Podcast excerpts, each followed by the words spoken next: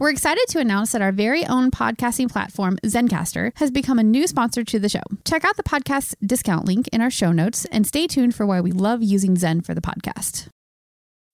As humans, we're naturally driven by the search for better. But when it comes to hiring, the best way to search for a candidate isn't to search at all. Don't search, match with Indeed. When I was looking to hire someone, it was so slow and overwhelming. I wish I had used Indeed. If you need to hire, you need Indeed. Indeed is your matching and hiring platform with over 350 million global monthly visitors, according to Indeed data, and a matching engine that helps you find quality candidates fast. Ditch the busy work. Use Indeed for scheduling, screening, and messaging so you can connect with candidates faster. And Indeed doesn't just help you hire faster. 93% of employers agree Indeed delivers the highest quality matches compared to other job sites, according to a recent Indeed survey. And listeners of this show will get a $75 sponsored job credit to get your jobs more visibility at Indeed.com slash podcast. That's Indeed.com slash podcast. Terms and conditions apply.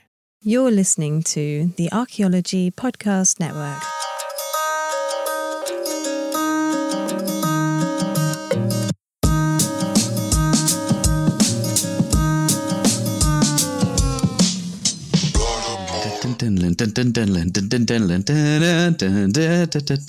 A very special episode of Archeo Animals.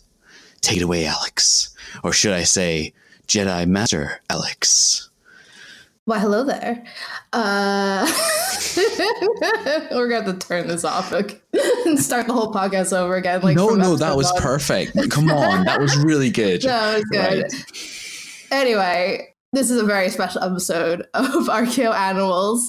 Uh, as always, I'm your host, Alex Fitzpatrick. Unfortunately, uh, my co host, uh, Simona Falanga, is not here with us uh, for this episode, which means I get full control of it. And of course, I've decided that is now a Star Wars podcast, and there's nothing Simona could do about it. A surprise, but a welcome one. Oh my god. this is literally going to be a, a, a, if unfortunately if you don't like the prequels or like the main ones and I know all the quotes yeah it's just going to be yeah.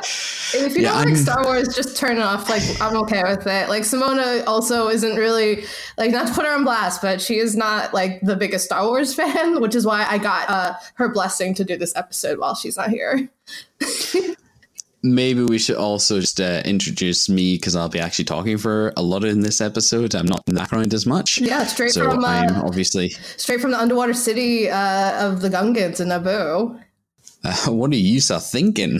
no, I'm not going to do that. That's problematic. Yeah, I know. That's really, it's so problematic. It's it, actually, it'd be great to touch on maybe later at the end of the episode. Yeah, I'm not, I'm not, it's like, oh, I'm not doing Gungan appro- I've got, I've got appropriation. Yeah like but yeah so uh yeah you're gonna actually hear me for the most of this episode so strap yourselves in. Yeah i mean it, it, will still be about archaeology and zooarchaeology i promise. Like maybe like 10% yeah. like a solid 10 maybe 5 i'm not sure. I just okay. So I don't think we even touched upon my Star Wars love in this podcast, which is wild mm-hmm. because it's probably like 90% of my personality, which I guess isn't a good thing these days. I mean, depends on what, uh, like, in what way you express yourself. I mean, I was thoroughly impressed by the show notes for this episode. I was like, wow, I'm going to have to start looking stuff up because, like, I, I'm a kind of a, an I'm an adjacent Star Wars fan. Like I know, like I've played the games, I've watched the uh-huh. films. Like one of my favorite games has always been Rogue Squadron for the GameCube, which is really, yeah. really obscure. I no, love that. I, I, Obviously, that yeah. Battlefront 2, uh, the original Battlefront 2 in 2005 version, please. Well, and, I mean, I will say also, Battle, mm-hmm. uh, my partner bought Battlefront 2, the newer one, because uh, it was on sale for like, you know, 12 quid or something. And it's actually kind of fun. The single player is actually really good. I really enjoyed it. Battlefront 2005 still the best one, but just saying, just putting that apologetics out there. This is the kind of show everyone's going to be getting. So turn off if you can't handle it. You can't handle these truths that I'm speaking. I must say, I, I what I do not know a lot about is the extended universe and the kind of stuff that expanded, uh, sorry expanded, expanded universe. universe. and the, that's the stuff that Disney kind of said. Um, yeah, we're going to throw that all away. Is that correct? Is that the stuff that Disney well, here's the thing. Want? Here's the thing. So, okay, when I was a kid, uh, I was raised in a very Star Wars family. I mean, uh, when they re-released the films in in the late '90s, the special edition versions into theaters, my dad took me when I was like a kid. So, very big Star Wars fan. Uh, between the original Star Wars and the uh, prequels, there was a lot of expanded universe stuff happening, uh, books, stuff like that. There's some really famous ones like the Thrawn trilogy that are out there. I was, as a kid, I was really into the Jedi Knight series, which was about Han Solo's kids uh, becoming Jedi. And I mean, they were written for kids, so like I was really into it. Uh, so when they said that all this stuff wasn't canon anymore, I was gutted. It was a true betrayal. Uh, I'm still not over it, even though I just recently went to the Disneyland uh, Star Wars thing like last month. but still not over it. You know, it's fine. But yeah, so the weird thing about the Star Wars expanded universe is that Disney's kind of been cherry picked picking from it. So like for the most part, it's not canon, but every so often they'll add stuff to the canon. There's a TV show called Rebels, uh, which is really good, uh, even though it's a cartoon. And they uh, took Thrawn, who was this really amazing villain from the expanding universe, and made him a villain for like the last two seasons. So I do like that they are kind of cherry picking the best because there's, I'll, I'll, be honest, there is also a lot of garbage in the expanding universe. Uh, my favorite being a character named Hohass Ekwesh, who is a literal horse. Like he's just like, it's a horse head and that's an alien. Like it's just a horse and he's like a rebel uh, pilot.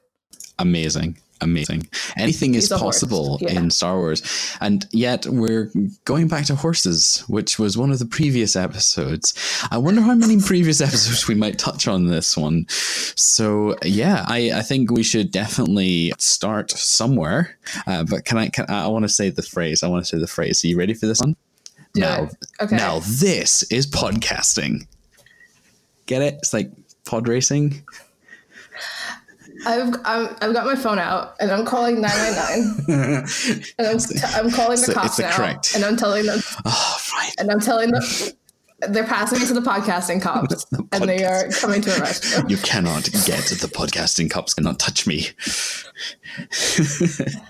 Why are you the Senate? I am the Senate. that came out a lot I more. I knew you were going to say that, and yet I almost spit my water out. like I didn't mean for it to come out like that. I felt possessed. Right. This this podcast is going to be unlistenable because it's just going to be me giggling for oh, like an hour. So uncivilized. Right. And love this. Oh. Right. Why don't you start us off with why is why why is zooarchaeology and like Star Wars? What's the connection there? Okay, this is my thesis statement. I've like wanted to write like a book about this. Star Wars as a concept is all about archaeology. That is my thesis statement. I 100% believe this. If you look at all the stories, uh, the films, the TV shows, the uh, novels, the books, or whatever, everything it's all about this concept of material heritage and why it's so important. So good. The Jedi are all about this kind of material heritage. They they canonically have historians and archaeologists who work for them. They're constantly looking for because uh, you know the Jedi have spanned thousands and thousands of years in this universe, constantly looking for artifacts that relate to the Jedi and new uh, you know uh, new sites like holy sites basically to channel the Force. The Sith do the same thing, but they do it for propaganda purposes. They have these huge tombs. They use it to hoard all their power even after death everything is about archaeology. It's about passing things uh, through lineages. It's all about that kind of stuff. And that means, by default, Star Wars must also be about zooarchaeology because you cannot have archaeology without zooarchaeology. Done. Turn this podcast off because I'm done. That's that is beautiful. That is that is definitely a mission statement. Yeah. I love it. I love it. I mean, I I can kind of understand where you're coming from with that, especially I guess because obviously it's the whole thing about like what's it we want to say? Oh, it was removed from the holocron, or what was the the the, the thing when he finds out that like if it doesn't ex- if we can't find it, it doesn't exist. Basically, that um, oh, I forgot her name. She's a yes, she's a Jedi librarian who apparently in the comics has this amazing arc where she like goes nuts after the fall of Jedi and like just goes ham on uh and the Empire rules, and then she dies. So, if we're looking at uh, Star Wars from a kind of an archaeological perspective, what, um, and we're talking about thousands and thousands of years of like, you know, groups that have existed for thousands and thousands of years. Um, are you kind of suggesting that maybe there were like, I don't know, Jedi's who specifically were like archaeologists? So in the ca- in the actual canon, uh, there are so okay. Uh, according to the Jedi Path, a manual for students of the Force, a book that I've owned for years now. What I think is Of course. technically, I think is only semi-canon because it references things that happen in the expanded universe. But I believe the, the core text itself is canon. Uh, so the Jedi actually have multiple like sections. You have the the people that we normally consider Jedi, like the Jedi Knights, stuff like that. They're like you know the foot soldiers, and then you actually have certain sections of people who don't necessarily. It's people who don't pass their Jedi Knight trials, or people who voluntarily are like, I actually don't want to do cop stuff. I'm gonna go be like a scholar. So there's like different sections. There's like an agricultural like section that specifically uses the force to like help with you know planets that are dealing with famine and like growing and learning new techniques and stuff like that. You got like an exploratory one that uh, and that one involves archaeologists and like uh, zoologists and stuff like that. So technically i guess they would have to meet in the middle and have zooarchaeologists as well because they're, they're going to like the outer rim where like not many people have gone and looking at you know and you know looking at different species past species things like that. I cannot believe that this is stuff i'm saying off the top of my head And I think, you know, uh, like obviously it sounds like we're trying to do a wee bit of a shoe in, and I think there's a bit of shoeing done there. But actually, when you think of the Star Wars, even just the Star Wars films, there are so many alien creatures in all the films. I mean, cast your minds back to A New Hope, where in the Star Wars cantina, there was like aliens of all different kind of like backgrounds. There was obviously all the creatures that you could see around the hive of scum and villainy. Uh, that sorry, I just I, I just I love that voice. That that Obi Wan like old Obi Wan is so it is good. very good yeah Um, oh, that's so good. But th- th- there there has always been a remarkable amount of like alien creatures alongside you know humanoid aliens in the Star Wars universe. It's always been packaged and parcel of all of that.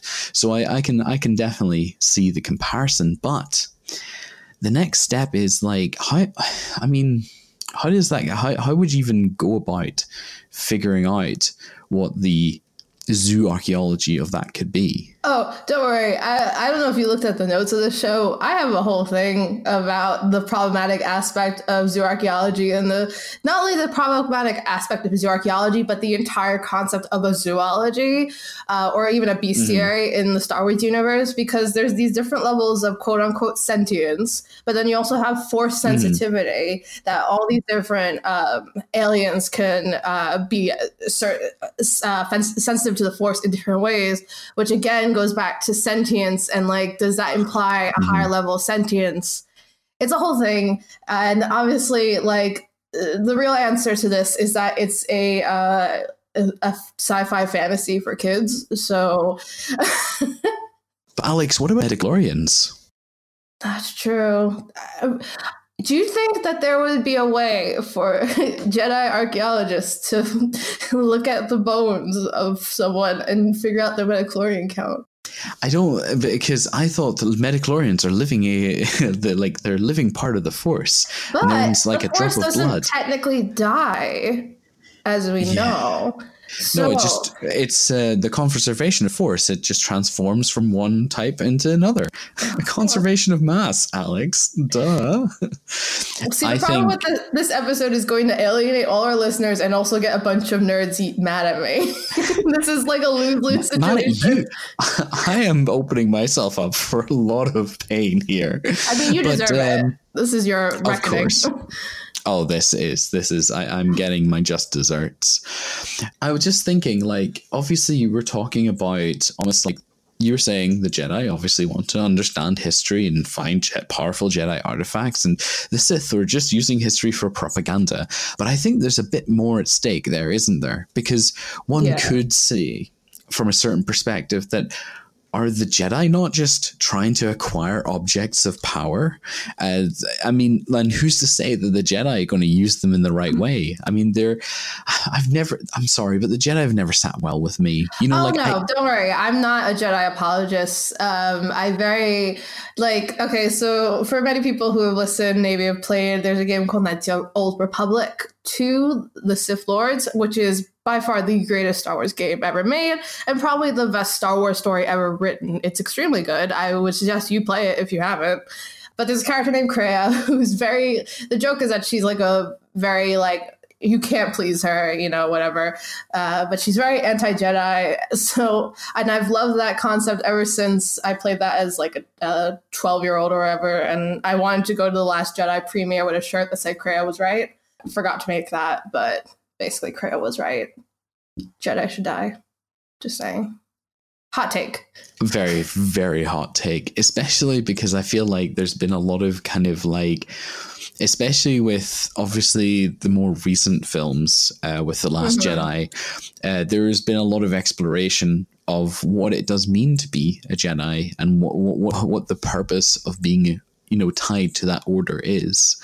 But maybe we should explore that a little bit later in the show and bring it more to what you were saying earlier about the use of history. So, what what do how do we know that history and heritage is you how is it used by both the Jedi and the Sith? I mean, it's hard to it's hard to like center this just on the films because you know they're very oddly enough they are very contained stories even though they're very you know high stakes for the universe or whatever like even if you look at the entirety of the skywalker you know they call it the skywalker saga now and that's all about lineage and you know anakin skywalker's lightsaber being something that's literally handed down uh, from generation to generation. And th- that is like such a core concept that has a lot of archaeological, you know, vibes, archaeological vibes with it. hmm But like, I mean, even there, so like one of the things I always think about when I think about archaeology and Star Wars is the holocrons,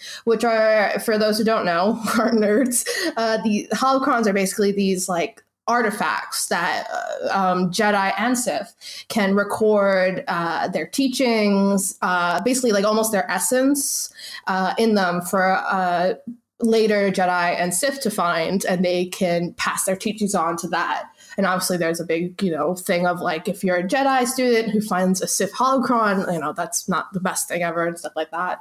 Uh, but like that's like such an interesting concept when you think about it archaeologically. It's literally the past talking to you, Mhm. and it always makes me think about like future archaeologists and like finding like you know random like take like videos and stuff of people from the past uh, except holocrons can be weird because i believe that they can they do contain the essence of the person so it could it has a little bit of a mind of its own you know it's There's definitely stuff, a selection of YouTube videos that I never ever want a future archaeologist to come across. I mean, there's so many of them that I don't know how to explain. You know what I mean? There's there's there's a couple of vines I never really want to explain, but they're just funny, you know? I'm trying to think of that.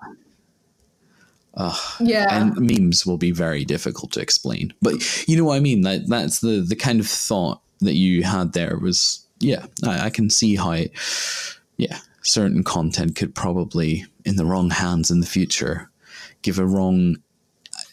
You know, there's if these holocrons only hold what people put into them, it means that there's a lot of history and a lot of like yeah information that gets lost. And it's almost like because you have those kind of holocrons that have this bit of information, you're almost not looking for other information because, hey, you've got all the information in this one little neat package. So I'd be wondering how that kind of affects Yeah. how people in the Star Wars universe kind of like take on that knowledge and that thing without it being too kind of like, you know, um, prescriptive, you know, without it being kind of just almost like, well, if you don't have it on holocron, did it ever happen? You know, that, that I mean, Yeah, that's something that actually there's uh, something I really like about that because the problems, not the problems, but something I see because of the films is that there's this very big like, uh, it's always the Jedi versus the Sith. It's the main conflict and all these things. And one thing that uh, Knights of the Republic 2 does really well is there's a bit where you can talk to one of the characters who's uh, not a Jedi or a Sith, and it, he's just like from the perspective of a regular person jedi sith you're both the same. You're both two people with an enormous amount of power and we're all normal people who are just like terrified of you. And i always wish that that was a concept that they brought more into the films because i find it really interesting and totally accurate. You know these people have so much power political power especially and clearly they're able to leave these holocrons that can rewrite history uh, for people in the future. You know what I mean? And it's like a really interesting to be like, what about the regular person who's like, actually, I don't like either of those mm-hmm. people. Mm-hmm. Yeah, yeah. No, I mean that's the thing is that because of the centering of that, it is, and it's it's these really, it's these two sides of, but I don't even know. I don't sometimes even know what the Jedi stand for because in the prequels, it's pretty obvious the Jedi are basically just like they just look after the politicians. You know what I mean? Like they yeah. ensure, uh, you know, I love democracy. You know, they ensure democracy, but like, to what standard is that democracy if it can just like, you know, be overturned to, with thunderous applause? You know, like I'm, I'm really trying here so no. hard. Do you just have this? Do you have the prequel scripts out in front no, of you? No, I just know the, I just know these key moments. They're so quotable. It's so good. But like, I, I find it funny that like I don't actually know apart from you know this kind of context that you're given that like um on oh god the name of the planet escapes me where the senate is it's Coruscant, Coruscant. yes oh I don't actually know what they do apart from that is there any kind of indication of what they're doing in the rest of the universe or rest of the planets? Um. Yeah. No. I mean, they're basically kind of just like your your general kind of you know, or like eh, they're not really well planned because I like think about who actually wrote the idea of the Senate, but you know, uh, they're kind of just like a, a like a UN basically of like all these different planets like representatives and stuff like that um, they're never really completely fleshed out. Um, in like stuff about the old republic, uh, it, they're basically more of like again just like a big government body that's like fighting off uh, people from the outer rim. So that's either the Sith or the Mandalorians, stuff like that. Um, you know, it's it's you know just a bunch of bureaucrats, really. So like it's a shame that I, I, I like to believe that at some point in this the Star Wars history that the Jedi kind of just get subsumed into being like cops for the government. Yeah, I think that's pretty evident in the prequels that yeah. they, that's what they are. Oh dear. Right. I think that's a good point to take a break, and we'll be back right after this. Chris Webster here for the Archaeology Podcast Network. We strive for high quality interviews and content so you can find information on any topic in archaeology from around the world. One way we do that is by recording interviews with our hosts and guests located in many parts of the world all at once. We do that through the use of Zencastr. That's Z E N C A S T R. Zencastr allows us to record high quality audio with no stress on the guest. Just send them a link to click on, and that's it. Zencastr does the rest. They even do automatic transcriptions. Check out the link in the show notes for 30% off your first three months or go to zencastr.com and use the code ANIMALS. Swimsuit? Check. Sunscreen? Check. Phone charger? Check.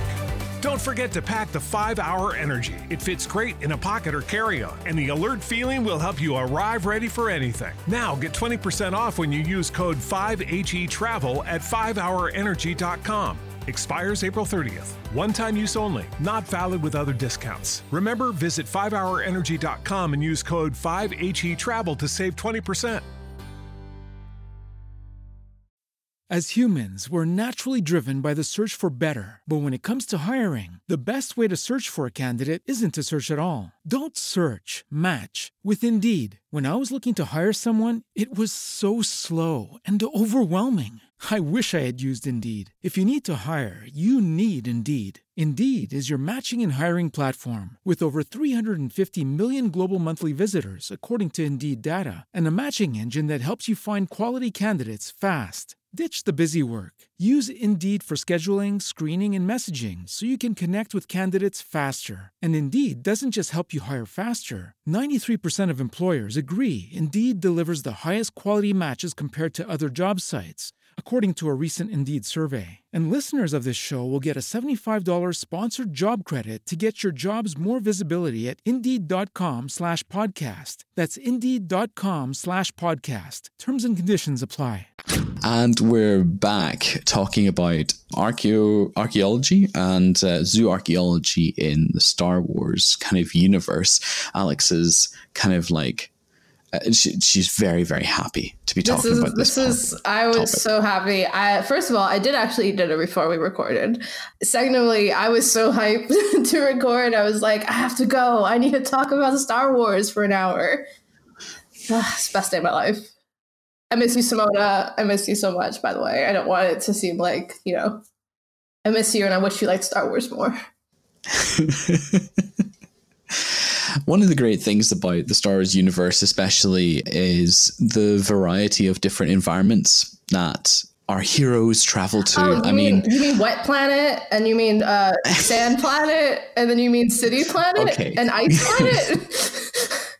okay, I mean, like, okay, yeah, maybe they're they're a bit they're a bit mono environmental, but do you have any favorite kind of planets out of the Star Wars universe? Um, I have. I always liked. Uh, this is gonna be me pulling out expanded universe stuff. Uh, I, is is it unpronounceable by any chance? No, I like. I always liked Corbin. Corbin is the uh, quote unquote Sith planet, basically. Are you sure not? It's not the leader of the Labour Party in the UK. Uh, sorry, Corvin, right? Korriban, K O R R I B A N, or maybe it's one R and two B's, whatever. It's a Star Wars. it's a Star Wars word. You just kind of hit the the uh, text Yeah. and it, that's a Star Wars word. Uh, but but yeah, it's um it's I always liked it because it was literally just like a archaeology planet because it was basically ruled by Sith lords for thousands of years. So when the old Republic stuff takes place, there's now a Sith Academy there because there's this weird thing where the Sith go from, you know, obviously first they were an actual race of aliens, like an ancient race, and then it becomes a philosophy uh, that uses the Force, and then it becomes like a counter uh, it's kind of like what the empire ends up being. Like it kind of becomes like its own organized political force. Uh, it's very strange, but um, so there's a Sith Academy on corbin and like 90% of the students end up doing archaeological digs, which tend to be extremely dangerous because they're all you know, Sith Lord temples, which means that they're all imbued with the dark side. So, like, you can't go into a, a, temple without getting attacked by like ancient droids and force ghosts and like a rancor or whatever. Stuff like that. It's fun. No, it's pretty cool. And you've name dropped like some of the like main creatures that people do know, like the Rancor. I do love Rancor. Oh, that's uh, which which film is that one in? That is in uh, Return of the Jedi, which is hot take. Return of the Jedi is my favorite Star Wars film. Really? Yeah. Okay, right. Uh, maybe maybe this is the point where we should actually ask you what order. Oh gosh, don't do this to me. Um, Come on, like okay, right. Go on. Um, it's probably Return of the Jedi. Uh, are we doing this Okay. like all of them in totality or just the original trilogy? Ah, no, give him a ota- totality. It's only nine films. Like, We're come on, to- Alex. Well, not nine films. There's more if you count spin-offs. What's? No, I'm not Oh, counting. to be fair. I actually mean really also like. Rogue One, and I would have put it up there.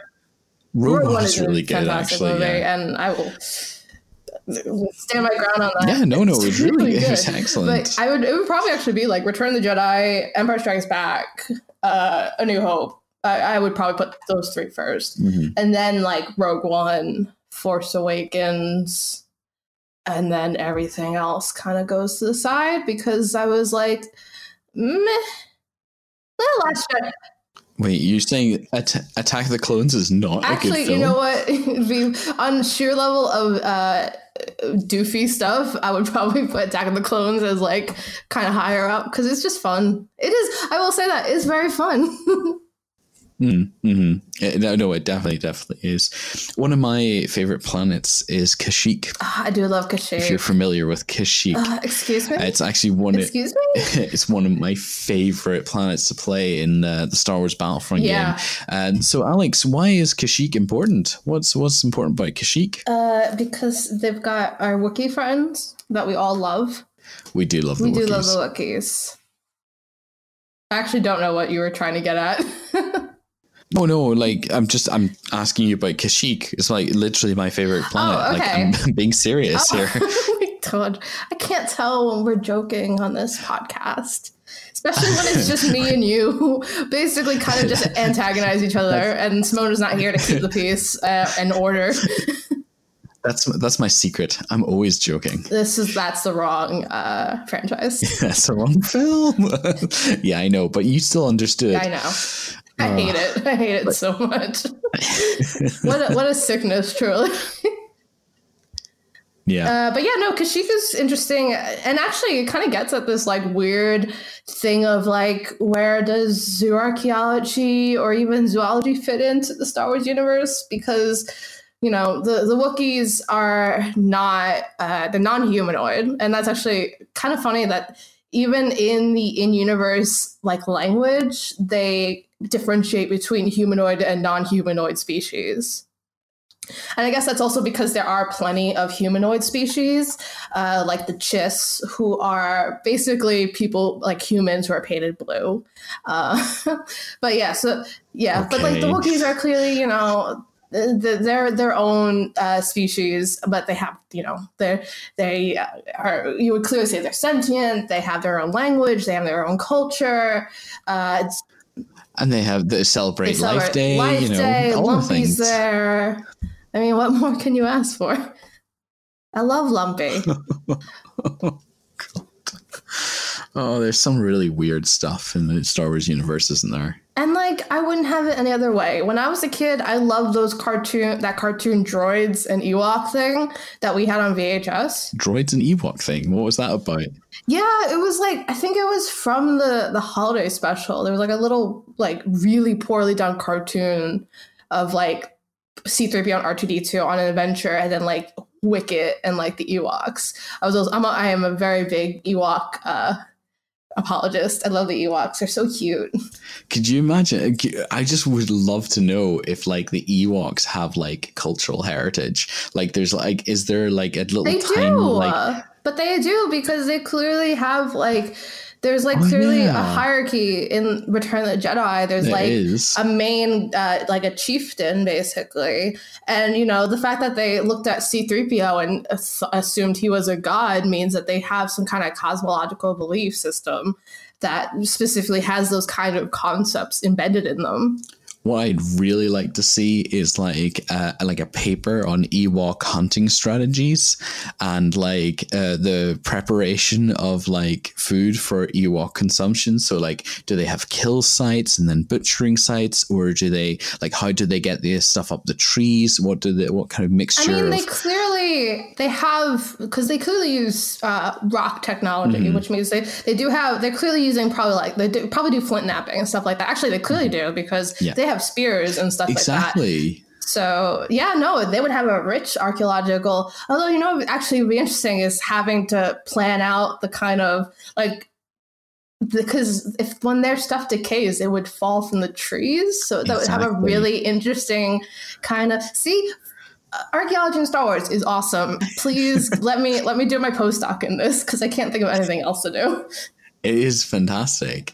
And actually, when you're talking about sentience, one of the really interesting thing about Star Wars is that like there's a lot of sentience about. Like, um I what about droids? Are droids sentient See, in the yeah, Star Wars universe? And, okay, so I finally watched Solo, which is um, not a great film.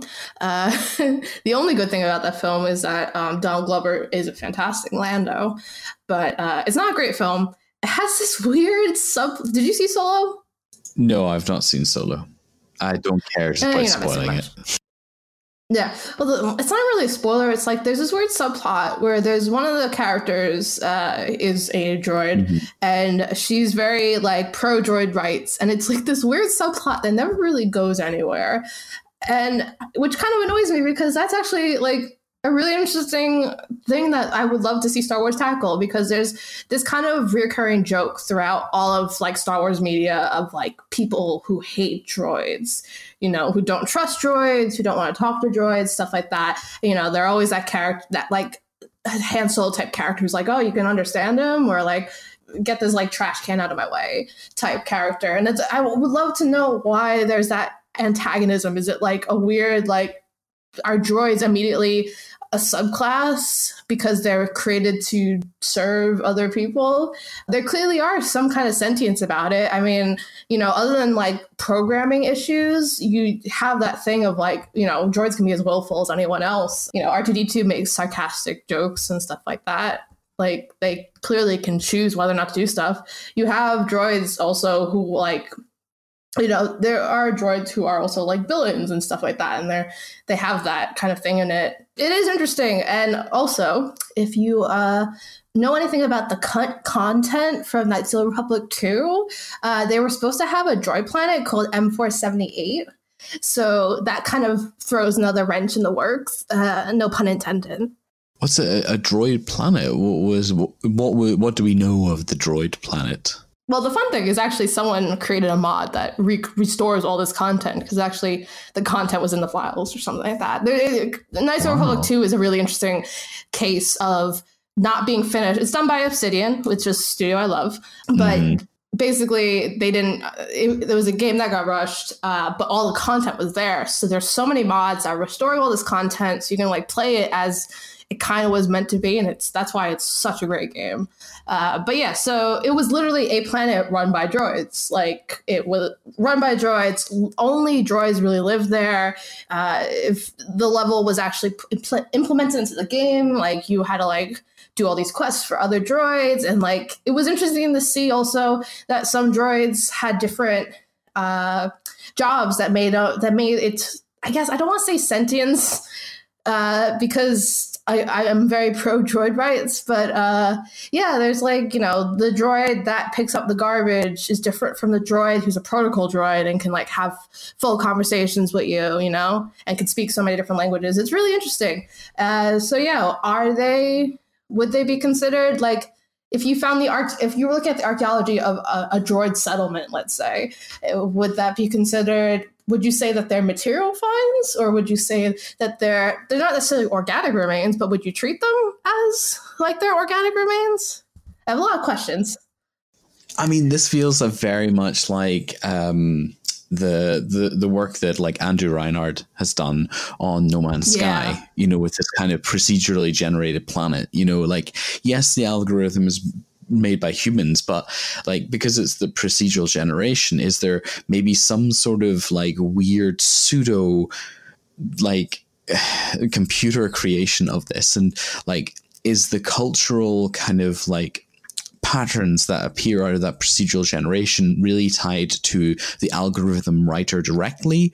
Or is there a way to kind of so randomly generated or procedurally generated that is almost in its own right creating that new thing. And this is the thing about droids or i mean this is the thing about artificial intelligence isn't it? It's this idea that like um, if we build smart enough artificial intelligence one day it will create something that we could never create as human Yeah. beings. And it's a really really big big question. And it just feels a bit small compared to well like big compared to star Oh, wars you know and so the Star Wars universe, how would that work? I'm like, we're talking about AI here. yeah ignoring But, like the um, force itself as a, like a concept and a, an actual Oh, yeah. tangible thing like, we we actually yeah we actually haven't even touched on the force that much. Do you want to kind of like? I know everybody kind of knows what the force is. I think even people who haven't watched Star Yeah. Wars know what the force is. But like, eh, if I if I dive into your expanded universe, your EU knowledge, what do we learn about the force that's maybe not so well known from the films and stuff? So one thing I think that becomes a common misconception, and I think some of this is also just me kind of like redirecting Star Wars into something that's a bit more academic, I guess.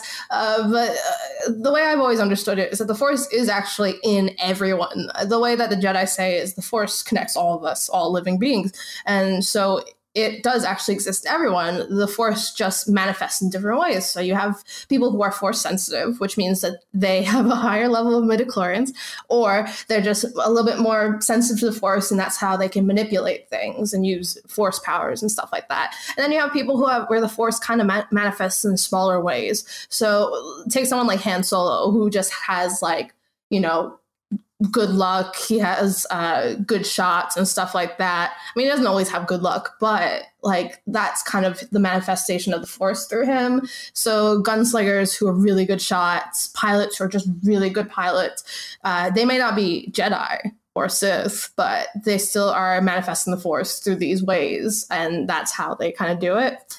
Uh, so yeah, like the force is everywhere, and it's also one thing I think of archaeologically that's interesting is the force exists kind of after death as well. So we know that Jedi, when they die, they can totally integrate themselves into the force. And in the films, they show this by having the person disappear, which will always be goofy to me, and I love it. Uh, like Yoda is just like, I'm out, and then disappears.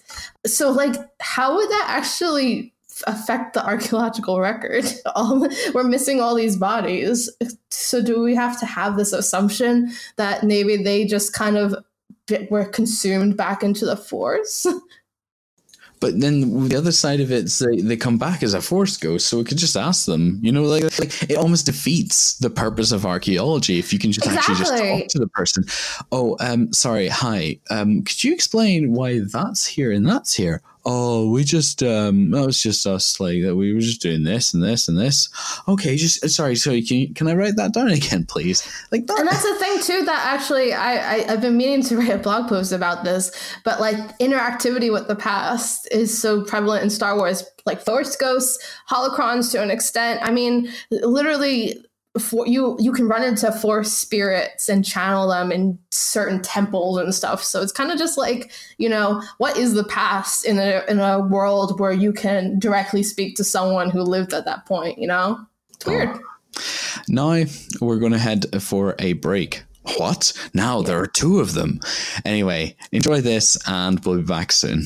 They fly now.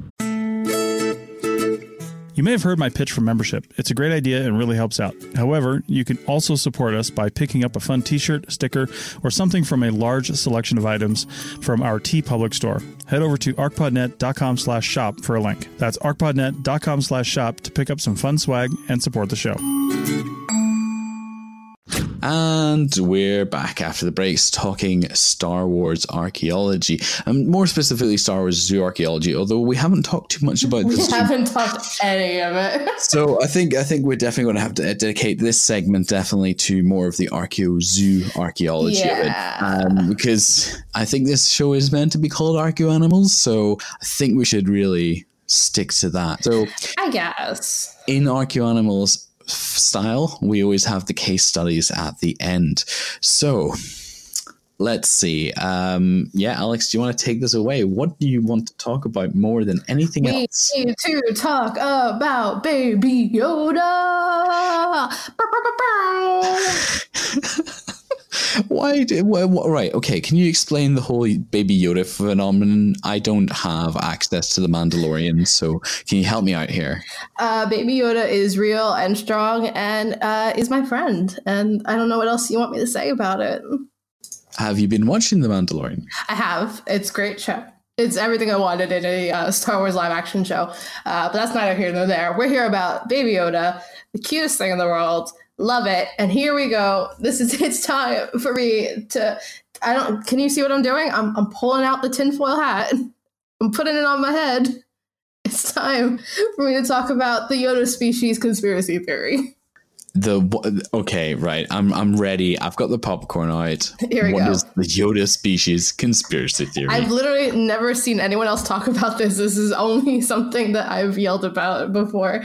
Uh, so the reason why we refer to this uh, this baby, although I guess baby is not the right word because the way that the species seems to age means I don't know. I guess infant is the right word. It's in the story they say that the baby is 50 years old, but Yoda lives to be 900, so it's clearly like a huge age range. Anyway, so the reason why we refer to it as Baby Yoda isn't just because you know the only other well, there's two uh, Yodas that we've seen. We have obviously Yoda Yoda, and then we have Yaddle from uh, Phantom Menace, and only in Phantom Menace, by the way, female species of Yoda. Re- Yeah. Wow, that's not a lot of Yodas. So- yeah. Like I don't know. And obviously Yoda is his name, Which right? is messed up. we should call them Yaddles. are they called? Yeah, I, I don't know. Are they actually called? What species is Yoda? See, that's the thing I'm talking I'm talking about. The other reason why we refer to it as Baby Yoda is because that species has never in any of the expanded universe had a name before. Right. Okay. So it's yeah. Okay, that makes sense. Makes sense. So what's the th- what's so here's my here's my here's theory. theory? When the Mandalorian takes place, this isn't really spoilers. Uh, when the Mandalorian takes place, it is after the original trilogy. So in that context, Yoda has already died. So uh, the whole kind of main plot of the series in general is that there's a bounty out on Baby Yoda's life. And why is that? Here's my theory. Yoda is still alive and he wants to be the only Yoda in the universe. So he put a bounty out on this baby. And he also killed Yaddle from Phantom Menace because here's the thing Yaddle, uh, if you watch Phantom Menace, Yaddle is never mentioned by name, but you can see her in the council scenes. So she's part of the Jedi Council she was almost wasn't part of the Jedi Council because apparently Yoda uh, did not want her to be on the council, which is wild because she was a um, she was uh, imprisoned for like a century and only had to survive on the Force, and that's how she became a Jedi Master because she came back and they're like, oh my gosh, you clearly have a huge connection to the Force. Yoda was the only one who was like, I don't really care for this. Why? Because Yoda did not like someone else from his species showing up. So he clearly killed her. And that's my conspiracy theory. Right. Okay. Well, as with every good conspiracy theory, I have a few questions. So why would Okay. why would Yoda? I don't understand the only being the f- only one of his species left. I mean, why would you? That's almost like self-destructive. It's ridiculous. But when does Yaddle die? Like, Yaddle isn't seen in, in any of the other movies. And I don't think Yaddle actually has like a canon, quote unquote, canon like death. I think it's just assumed she dies during Order 66. Uh, this is just like a fun theory that I like to throw out because I like to like dunk on Yoda occasionally because I think Yoda's funny. But you know, right? No worries. watch it be real, folks. Mandalorian season two. Jokes on you. I'm now head writer. Oh God, I I, I wouldn't want to. Th- I I perish the thought.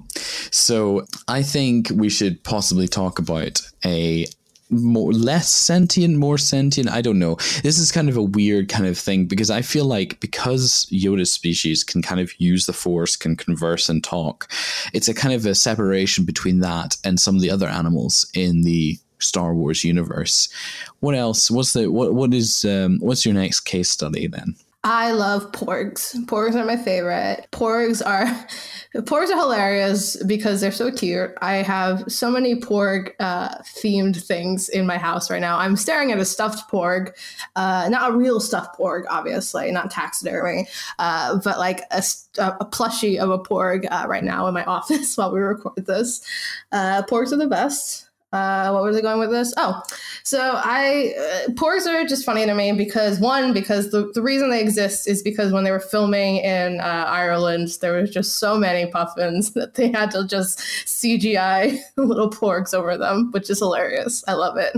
That's so good. I mean, It's- that is yeah. so. You know, where I grew up, um, Yeah. there's a island off the coast called Rathlin Island, Mhm. and it's full of puffins. Like anytime, like anytime I've been to Rathlin Island, there's been lots and lots of puffins, and I mean they're like cute. Puffins are great, but um, and actually puffins have been known to actually use tools as well.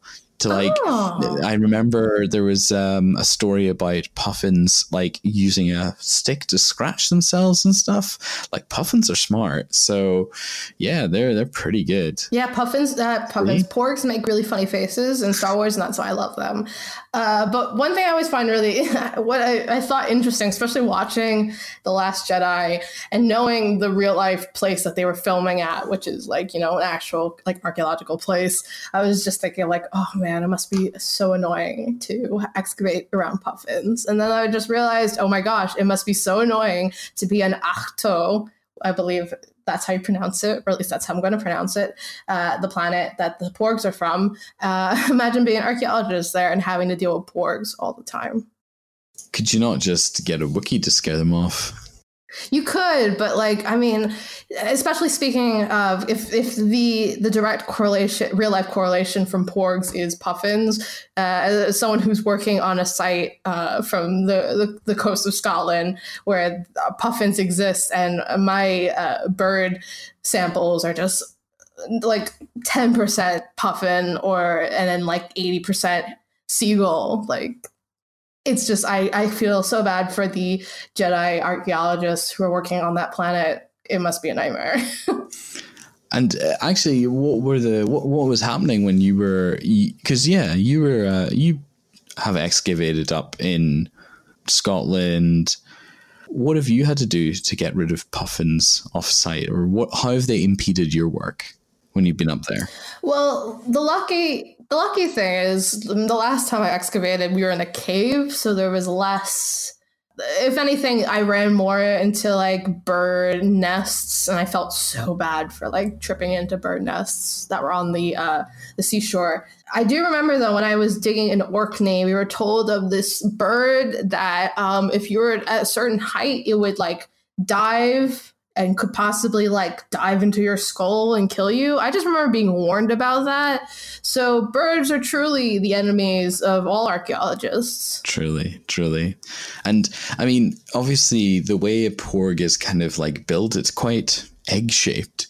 So, um, skeletally, what, how would a porg skeleton look? Is there any option? I've seen people yeah, I've seen people try to draw porg skeletons, and it runs into that issue of like when people like draw, you know, like SpongeBob as a skeleton or like Mickey Mouse as a skeleton, where it's like obviously they're a little bit exaggerated. But I, I always assume that, of course, because porgs are close to are associated with puffins, but I don't think skeletally they would be puffins. I think they would be more like penguins Mhm. you know, where uh, what looks like is like a big oval head is really like a small cranium, and then a lot of feathers and fat uh, surrounding a neck. You know what I mean? Yeah, yeah, I can see that. I can see that. I'd be re- actually, you know, coming back to Kashyyyk because like my favorite planet. I'd be really interested to see what like Wookiee remains were like because I don't know if we have any indication of whether do do Wookiees like cremate the dead? Do they bury the dead? Do we know anything about that? I'm trying remember. See, I do know that there's a Shadowland that the Wookiees have. So, as you know from like the prequels and stuff, Kashyyyk, they're kind of like the Ewoks, where they build high up in the trees. And then the, there's a, a bottom portion where like the apex predators live that uh, you see in like video games occasionally. And it's always of like, they always like put it as like, oh, that's the Shadowlands. You don't go in the Shadowlands unless you know you're trying to prove your mettle or something like that. So I've always kind of assumed that maybe that's that might uh, be used in funerary uh, rites of the Wookiees. I mean, the fact that they refer to it as like the Shadowlands really invokes Yeah. a kind of like underworld type thing. So, like the idea of them either, you know, like depositing them down there to have the apex predators, you know, eat and disarticulate, being a, a, a ritual or something like that. Like, you know, hire me to write Mhm. your Star Wars stuff. Oh, I, I the call has been put out. The call has been put out. yeah. Is there any? Okay, so I, I think we should. Uh, we're getting to towards the end. Is there? Is there maybe another case study? I think we can squeeze another case study in. Alex, what do you Uh, this one us? actually is uh, will uh, touch upon stuff that we haven't really talked about per se. We kind of mentioned it.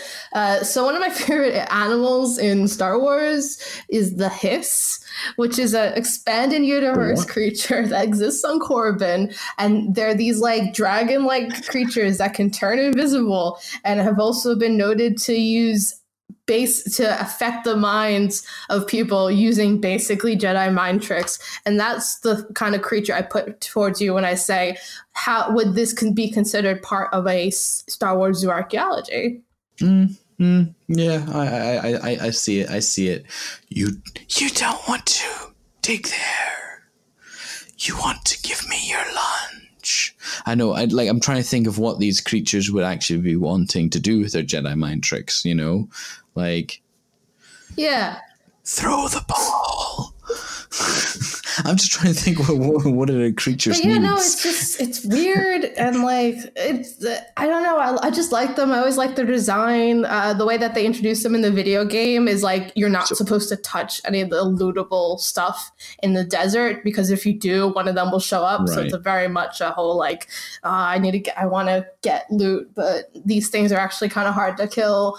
Uh, I just enjoy them because I, I they're invisible dragons and so what do they look like? they literally like they're kind of like Komodo dragony type look. They are literally dragons, basically. Uh, I, I, which I, to be honest, if you look at a lot of Star Wars creatures that don't show up in the films, a lot of them tend to be dragons. So you've uh, where would we normally be finding these dragon creatures? These hisses, hisses, hissi? yeah, H. H S I S S. So I don't know, uh, but yeah, they they normally live in Korriban. Uh, clearly, they're very reptilian, which makes sense. They would be able to thrive in a, a complete desert planet because you know these planets can't have more than Mhm. one environmental Mhm. condition. Of course. Which is funny because also that that must mean preservation is probably not bad in Korriban or Mhm. like places like Hoth. But if you go to Manaan, which is all Yeah, water, yeah. forget it. And I, I think that's one of the really interesting things that you can kind of start to consider is that these large environments would have very, very good preservation conditions. But of course, if, like you said, the hiss show up if you start trying to excavate, that could probably be an issue. Yeah, it's it's basically Star Wars archaeology is basically taking archaeology to its uh, pop culture, uh, you know, uh, uh, uh, apex. In that it, Star Wars makes archaeology a literal do or die adventure thing, and that makes sense. You look at the the guy who start who uh, created Star Wars, George Lucas, who's also one of the minds behind Indiana Jones. It's at the end of the day, if you're talking about archaeology in Star Wars, you're also talking about the very exceptionalized version of archaeology. You know. I've got a question though. Is uh, Grey literature written by Grey Jedi in the Star Wars universe?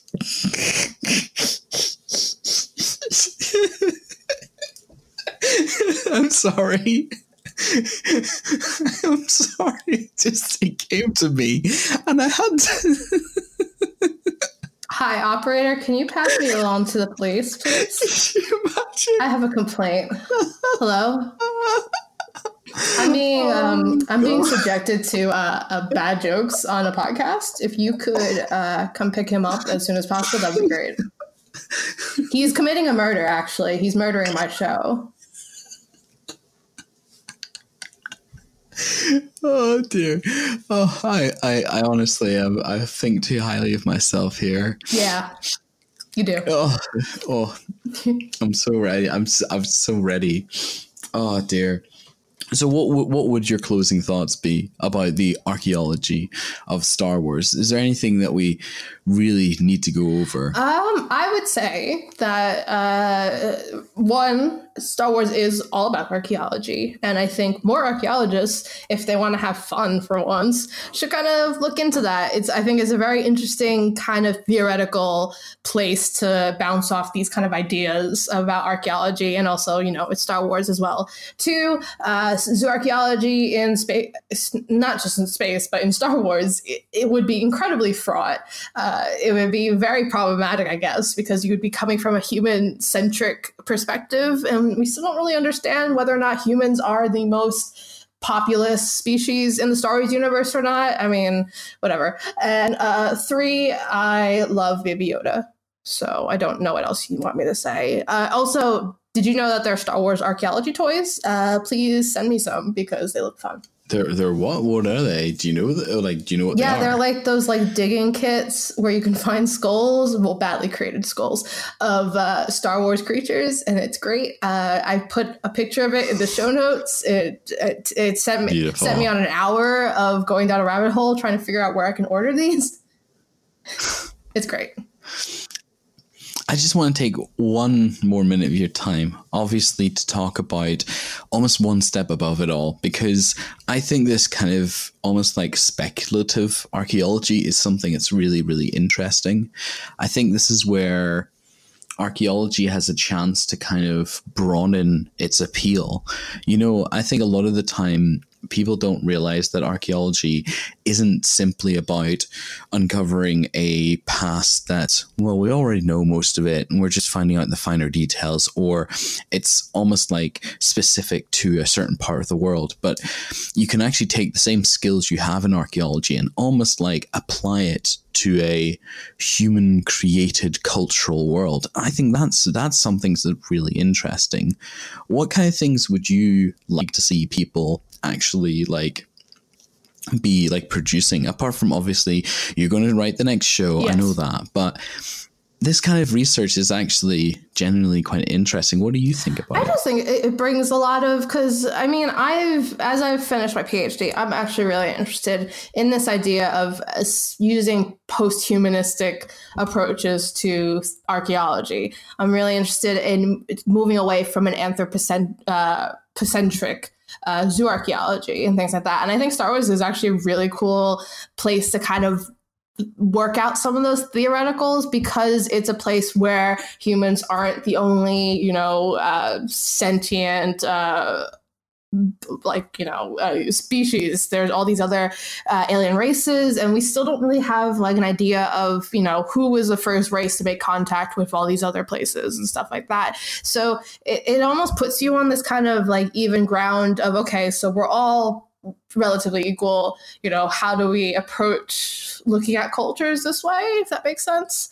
It's, Mhm. it's just it's really interesting. It's very because it's very separate from the human experience in this like imaginary world and i think that's a really cool place to do it. Anyway i just want you to know that because i'm the person who gave you all this information uh, i have the high ground so no you're the chosen one alex you were my don't try it yeah no I, I, I, I love these I, lo- I i must say one of the things that will always remain with me is like the cultural relevance of the prequels to like modern kind of like I, i'd say modern geekery i don't know how to put that in a better term but like i just ah, I just thought it, the culture of the prequels and okay, the normal, yeah, the the original trilogy as well.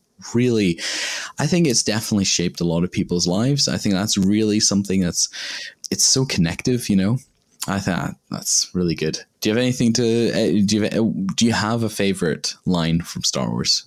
It doesn't have to be one of the bad ones. Uh, I don't. I don't know. I just like. Uh, I like uh, when Watto has that little beard in. Uh, it's not a line, but I think about it a lot. You know, when Watto has that little beard in Attack of the Clones, I honestly think about that like every day of my life. It's horrible. He's got a little beard. Okay, He's got like three little cool. hairs. It's so awful. Why would you animate that? there were a lot of choices that were made in the Star Wars films that I wonder why it was animated.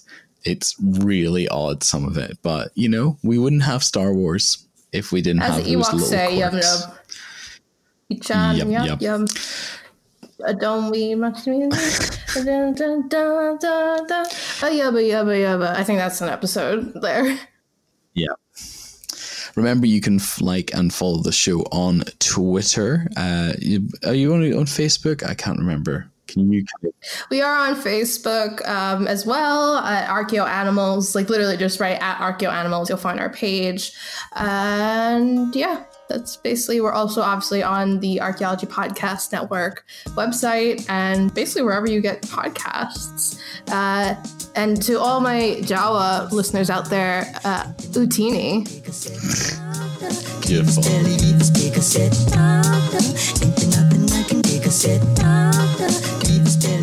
You listening to ArchaeoAnimals. Please subscribe and rate the podcast wherever you get your podcast from. You can find us on Twitter at ArchaeoAnimals. Also, the views expressed on the podcast are those of ourselves, the hosts and guests, and do not necessarily represent those of our institution, employers, and the Archaeology Podcast Network. Thanks for listening. This show is produced and recorded by the Archaeology Podcast Network, Chris Webster and Tristan Boyle, in Reno, Nevada, at the Reno Collective. This has been a presentation of the Archaeology Podcast Network. Visit us on the web for show notes and other podcasts at www.archpodnet.com. Contact us at chris at archaeologypodcastnetwork.com. Thanks again for listening to this episode and for supporting the Archaeology Podcast Network. If you want these shows to keep going, consider becoming a member for just $7.99 US dollars a month. That's cheaper than a venti quad eggnog latte. Go to archpodnet.com slash members for more info.